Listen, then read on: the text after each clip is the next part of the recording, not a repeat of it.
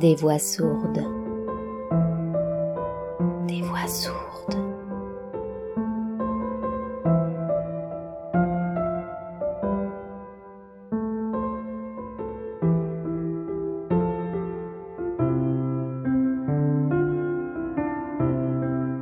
Il était une fois Vernon Subutex.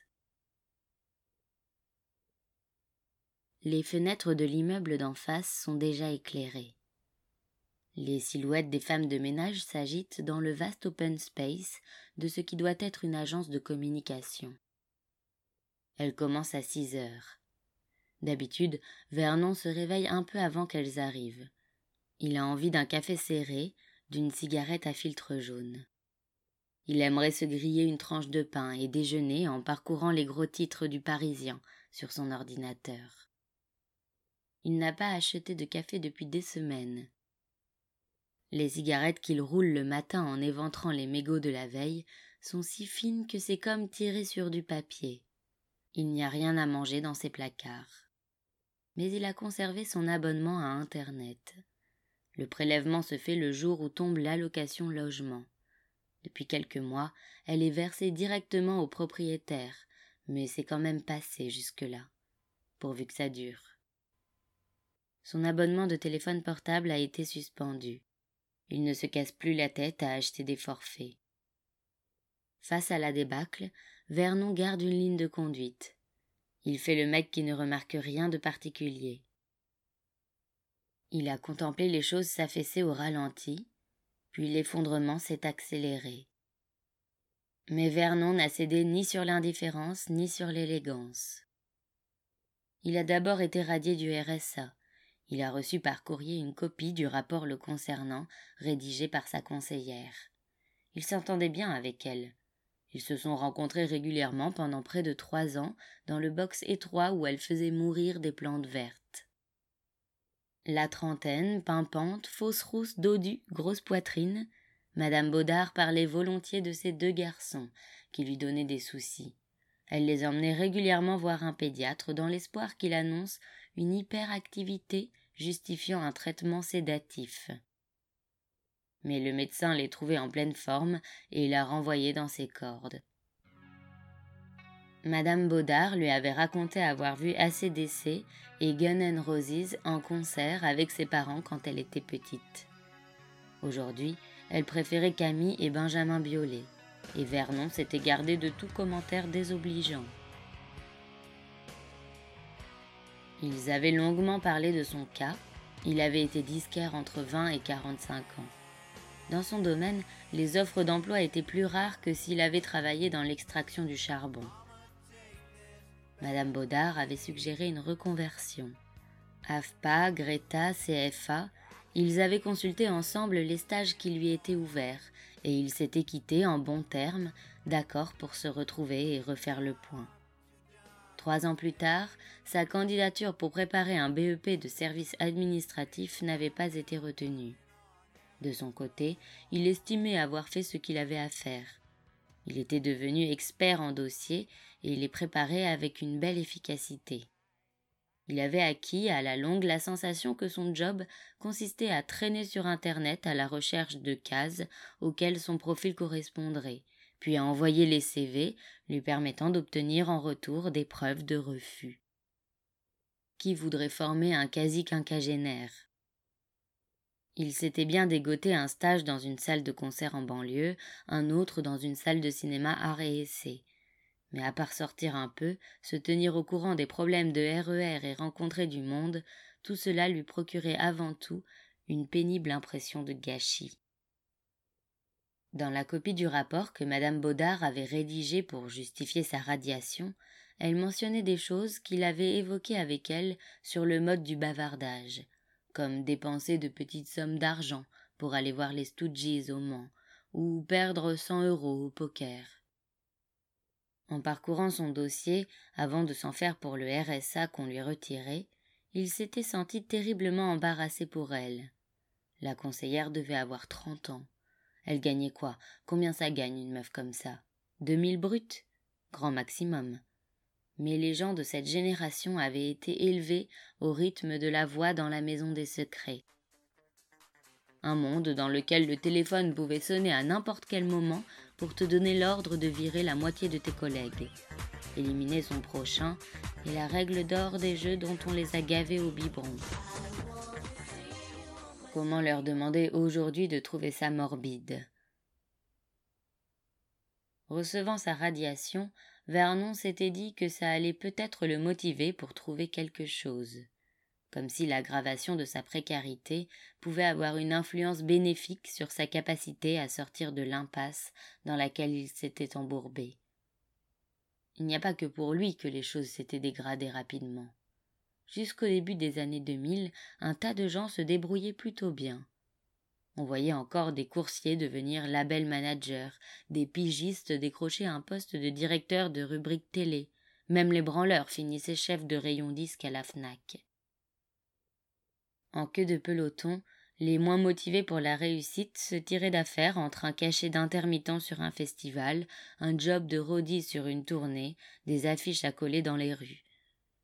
Vernon était pourtant bien placé pour saisir l'importance du tsunami Napster mais jamais il n'avait imaginé que le navire s'enfoncerait d'une seule pièce. D'aucuns prétendaient que c'était karmique. L'industrie avait connu une telle embellie avec l'opération CD, revendre à tous les clients l'ensemble de leur discographie, sur un support qui revenait moins cher à fabriquer et se vendait le double en magasin, sans qu'aucun amateur de musique y trouve son compte. On n'avait jamais vu personne se plaindre du format vinyle. La faille dans cette théorie du karma c'est que ça se saurait depuis le temps si se comporter comme un enculé était sanctionné par l'histoire. Son magasin s'appelait Revolver. Vernon y était entré comme vendeur à vingt ans et avait repris la baraque à son compte quand le boss avait décidé de partir en Australie, où il était devenu restaurateur. Si on lui avait dit dès la première année qu'il passerait l'essentiel de sa vie dans cette boutique, il aurait répondu Sûrement pas, j'ai trop de choses à faire. C'est quand on devient vieux qu'on comprend que l'expression putain ça passe vite est celle qui résume le plus pertinemment l'esprit des opérations. Il avait fallu fermer en 2006. Le plus compliqué avait été de trouver quelqu'un qui reprenne le bail, de faire une croix sur ses fantasmes de plus-value. Mais sa première année de chômage, sans indemnité, puisqu'il était patron, s'était bien passée un contrat pour écrire une dizaine d'entrées dans une encyclopédie sur le rock, quelques jours au Black pour faire la billetterie sur un festival en banlieue, des chroniques de disques pour la presse spécialisée. Et il s'était mis à vendre sur Internet tout ce qu'il avait récupéré du magasin. L'essentiel du fonds avait été liquidé, mais il restait quelques vinyles, coffrets et une importante collection d'affiches et de t-shirts qu'il s'était refusé à brader avec le reste. Aux enchères sur eBay, il en avait tiré le triple de ce qu'il en attendait, le tout sans embrouille d'écriture comptable. Il suffisait d'être sérieux, d'aller à la poste dans la semaine et de soigner l'emballage. La première année avait été euphorique. La vie se joue souvent en deux manches. Dans un premier temps, elle t'endort, en te faisant croire que tu gères, et sur la deuxième partie, quand elle te voit détendu et désarmé, elle repasse les plats et te défonce. Vernon avait juste eu le temps de retrouver le goût de la grasse matinée. Pendant plus de vingt ans, qu'il vente ou qu'il ait la crève, il avait monté le putain de rideau de fer de sa boutique, coûte que coûte, six jours par semaine. Il avait confié les clés du magasin à un collègue à trois occasions en vingt-cinq ans. Une grippe intestinale, une pose d'implant dentaire et une sciatique. Il avait mis un an avant de réapprendre à rester au lit le matin pour bouquiner, s'il en avait envie. Son kiff ultime était d'écouter la radio en cherchant du porno sur le web. Il connaissait tout de la carrière de Sacha Gray, Bobby Starr ou Nina Roberts. Il aimait aussi faire la sieste, lire une demi-heure et s'écrouler. La deuxième année, il s'était occupé de l'iconographie d'un livre sur Johnny, s'était inscrit au RSA, qui venait juste de changer de nom, et il avait commencé à vendre sa propre collection d'objets. Il s'en tirait bien avec eBay. Jamais il n'aurait imaginé qu'une telle folie fétichiste agitait la sphère 2.0. Tout se vendait, merchandising, comics, figurines plastiques, affiches, fanzines, livres de photos, t-shirts. On est d'abord dans la rétention quand on commence à vendre, mais avec de l'élan, ça devient un plaisir de tout faire disparaître. Il avait progressivement nettoyé sa maison de toute trace de vie antérieure. Il n'oubliait pas d'apprécier à sa juste valeur la douceur d'une matinée où personne ne vient vous emmerder. Il avait tout son temps pour écouter de la musique. Par contre, il n'avait pas anticipé qu'avec la fermeture de la boutique, il allait autant galérer pour les filles. On dit toujours que le rock est une affaire d'hommes, mais on dit toujours plein de conneries. Il avait ses clientes et ça se renouvelait. Lui et les filles, c'était la grande entente. Il n'était pas fidèle, et elle se suspendait d'autant plus facilement à ses basques que lui ne pensait qu'à se défiler. Il suffisait qu'une petite passe une fois avec son boyfriend chercher un scud, et elle revenait seule dans les huit jours. Et il y avait aussi toutes celles qui travaillaient dans le quartier. Les esthéticiennes du bout de la rue, les filles de la boutique en face, les filles de la poste, les filles du restaurant, les filles du bar, les filles de la piscine. Un vivier prodigieux dont l'accès lui avait été retiré en même temps qu'il avait rendu les clés. Il avait eu peu de régulière dans sa vie. Comme beaucoup de garçons de sa connaissance, Vernon vivait avec le souvenir de la fille qui est partie, celle qui a compté. La sienne s'appelait Séverine. Il avait vingt-huit ans. Trop attaché à sa réputation de serial lover, il n'avait pas voulu comprendre à temps que c'était celle-ci et pas une autre. Il était un grand fauve de la rue, farouche et indépendant, tous ses amis s'extasiaient sur l'élégante désinvolture avec laquelle il enchaînait les histoires. C'était en tout cas l'idée qu'il se faisait de lui-même. Le coup d'une nuit, le séducteur, celui qui ne s'attache pas, celui que les filles n'embobinent pas. Il ne se faisait aucune illusion.